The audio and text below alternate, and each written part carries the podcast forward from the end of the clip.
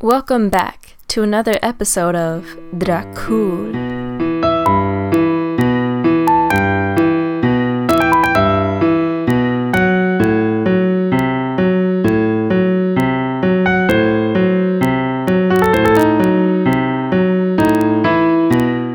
This is a story of a young woman who came into contact with a mysterious man named Dracul.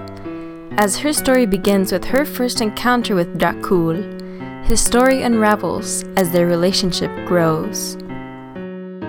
Previously on Dracul, Catherine and Dracul decided to spend most of their evening together. They laughed and danced for most of the ball. Strangely, to Dracul, he experienced a connection with Catherine that he had not felt in quite a long time with anyone, if at all. However, Dracul ended up spotting a person watching them from the other side of the ball near the end of the night.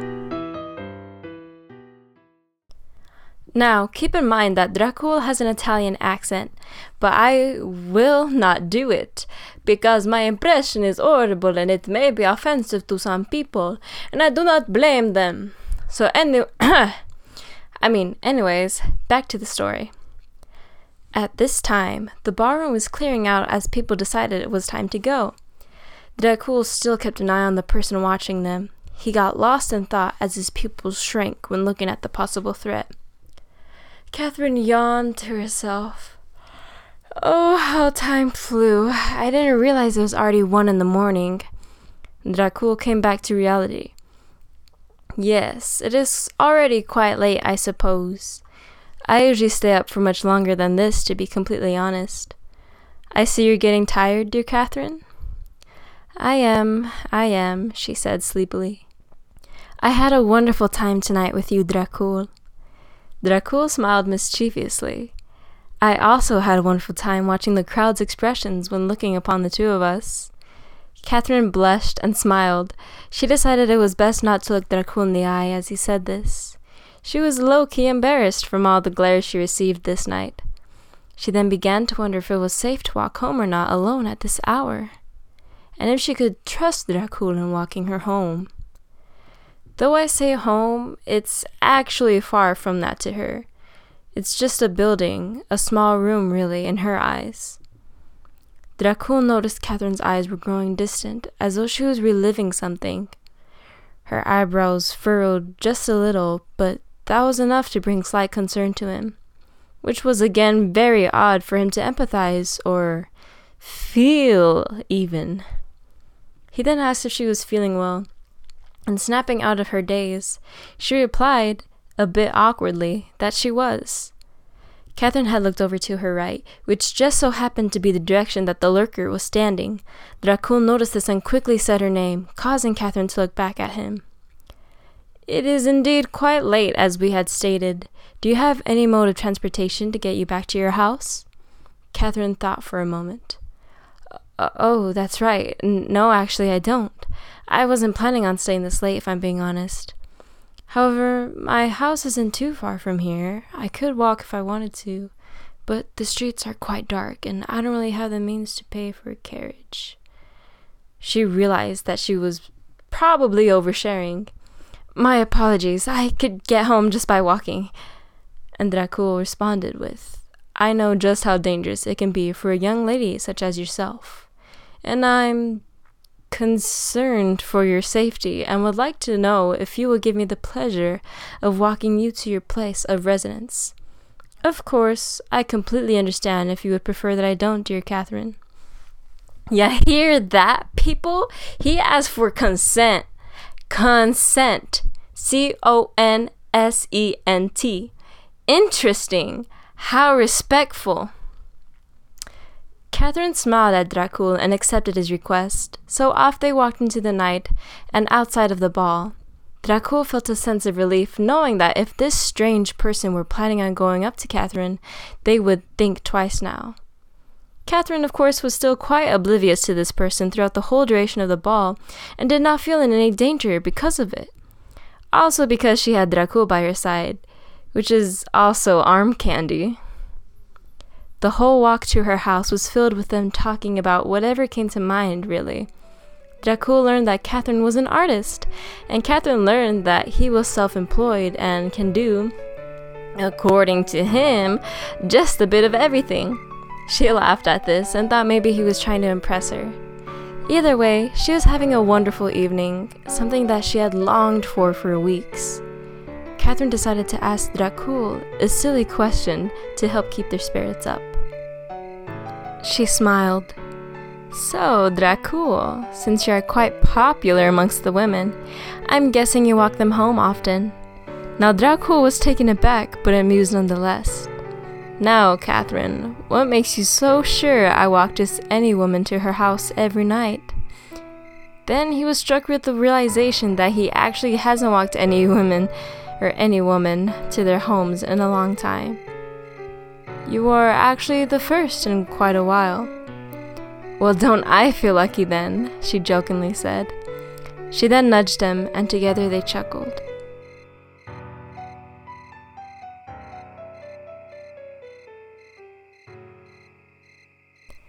Sooner than later, Catherine looked up to see a small cobblestone building wedged between two larger houses that were far more visually appealing. They had stopped walking, for they had arrived at her house. She was a bit embarrassed, but at least she had a roof over her head, she reminded herself. She looked to see Dracul's gaze was fixed on the building, almost as if he was studying it. She coughed, catching his attention. She thanked Dracul for walking her home, even though he didn't have to. He had asked her if it was all right for him to stop by every now and then, in the evening time, of course, since he was very busy during the day. Which is also getting her consent, by the way. She smiled through red cheeks and told him that she would love for him to visit when possible. Dracul waited for her to enter her house to then take his leave. As he started walking to his own place of residence slowly, he began to look back on his night. He was interested in this lady and how easily she made him feel such empathy for her, on top of feeling warm and light-hearted. He recalled when he first laid eyes on her, to dancing, laughing, conversing, the lurking man in the distance, having fun, and wait, that's right, the man, but not just any man, the man, the lurking man. Growing cold, he quickened his pace, forgot all about the night with Catherine, and thought only of confronting this man. As he reached the ball, he overheard two men talking quite loudly as though wanting the world to hear them, like some advertisement on our modern day TV. Look at that smile! What's that, Edgar? How did I get my teeth so bright, you ask? Yes, yes, do tell. Well, I use the brand new Qualgati toothpaste. It is the number one toothpaste in the country. Recommended by my dentist, of course. It is still fairly new, so don't use if pregnant, if you have a heart problem, lack of tongue, have green eyes, pierced ears, ten toes, long hair, or are a fully functioning adult. Oh, wow, Baltimore, that's amazing. Where can I get mine? Get yours from your dentist today! There, the figure was standing just outside the center in which the ball was being held. The stench of this man was all too familiar to Dracul as his mouth curled in anger and his blood began to boil. The man was only a couple of feet shorter than Dracul and had short red hair that he had combed forward in what closely resembles our modern day faux hawk. His clothes were nothing too special that would make him stand out of a crowd, but he did nonetheless due to his cocky demeanor and vibrant green eyes that appeared to glow like cat eyes in the night. Sartram, Dracul boomed. What are you doing here? Drac, Sartram responded. I believe the real question is, where was my invitation? The figure, now known as Sartram, grinned with mischievous eyes towards Dracul. This only made Dracul grow colder towards his unwelcomed company. It's quite obvious that the two were on each other's bad side. Even though they both had good sides, appearance wise, This man was equally as charming as Dracul, let me tell you. I mean, of course, his nose isn't straight like Dracul's. This is a bit more arched, and his eyes are more feminine dra- than Dracul's, which gives him a boyish, handsome look. A very handsome look. I hope my boyfriend doesn't hear this. Every now and then, when the occasional person walking among the streets sees both Dracul and Sartram, they immediately feel a dark aura and they walk away from the two. Sartram is crazy but bold to put his hand on Dracul's shoulder and receives a cold glare as Dracul roughly brushed it off. Sartram puts all his weight into his left leg and crosses his arm as he looks at Dracul with amusement. So, the pretty blonde girl, who is she? I thought you didn't care for people, Dracul. Or is she a toy of yours that I can have my own fun with after? Dracul stepped closer to the man. I don't care for people, he said through his teeth. Do not lay a finger on her, Sartram. Pay absolutely no mind to my life, but instead tread carefully with yours, or you shall be seeing me very soon. Sartram smiled. Are you asking me out for dinner, Drac? Dracul's eyes flashed red as Sartram winks flirtatiously at him. As Dracul takes a step towards Sartram, he turns and leaves, chuckling to himself. Dracul ponders for a moment and comes to the conclusion that it would be of best interest to keep an eye on Catherine. Unfortunately, Sartram, strange name I know, had the advantage of being able to walk in the daylight, and Dracul cannot do that. Uh, cause he's allergic to the sun. That's why. Yeah, allergies, you know how it is, you know, having, or I mean, not having Claritin back in the old days, am I right? Dracul snapped out of his daze when he smelled something from quite a ways away. His body shifted towards the direction of the delicious scent as he moved forward instinctively and with haste.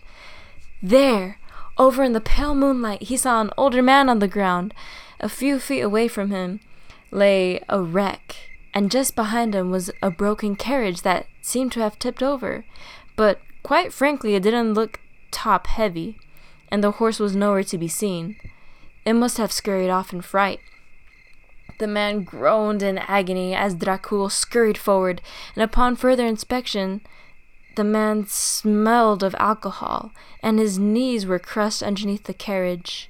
A large bloodied rock was underneath the man's head, clearly explaining the gash across his forehead and bruised face.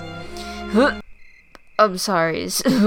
It's just that it looks so disgusting to me, and it smells awful. I just, I don't know how you find this so appealing. I don't know. But, anyways, Dracul then quickly bent over and scooped up the man's head from the rock A change happened in Dracul. His eyes turned an extreme, intense blood red that could only be compared to the first plague of Exodus, where water turned into blood. The tip of his ears grew to an even sharper point than before, and his throat became uncomfortably dry as he was parched. His top two canine teeth grew twice as large, causing him to curve a bit inward as his tongue began to lick them. He sank his teeth into the man's forehead, slightly above the gash, and started to drink. At first, the man groaned again in agony, but his cries quickly faded into silence. His body grew limp. Dracul drank and drank and drank. When finished, Dracul returned to his regular appearance, but now with rosy cheeks and a rosy nose, and rosy lips. Now, Listen, listeners, he is not a vampire, okay? I mean, what? Vampire? Who brought that up? okay, okay, so Dracul's a vampire, so what? I know it sounds bad, but trust me, listeners, trust me. Yeah, sure, okay. Dracul then stepped away from the body and took a huge breath, full of contentment. However, he wasn't completely full. He wanted more. He began walking, looking for other people wandering the streets that he could potentially prey on. Eventually, and very surprisingly, his feet led him to a small cobblestone building that was placed between two larger buildings that were far more visually appealing. Catherine's home. He knew exactly where he was, and he also knew just how much he craved to drink more blood from anyone who came into his sight.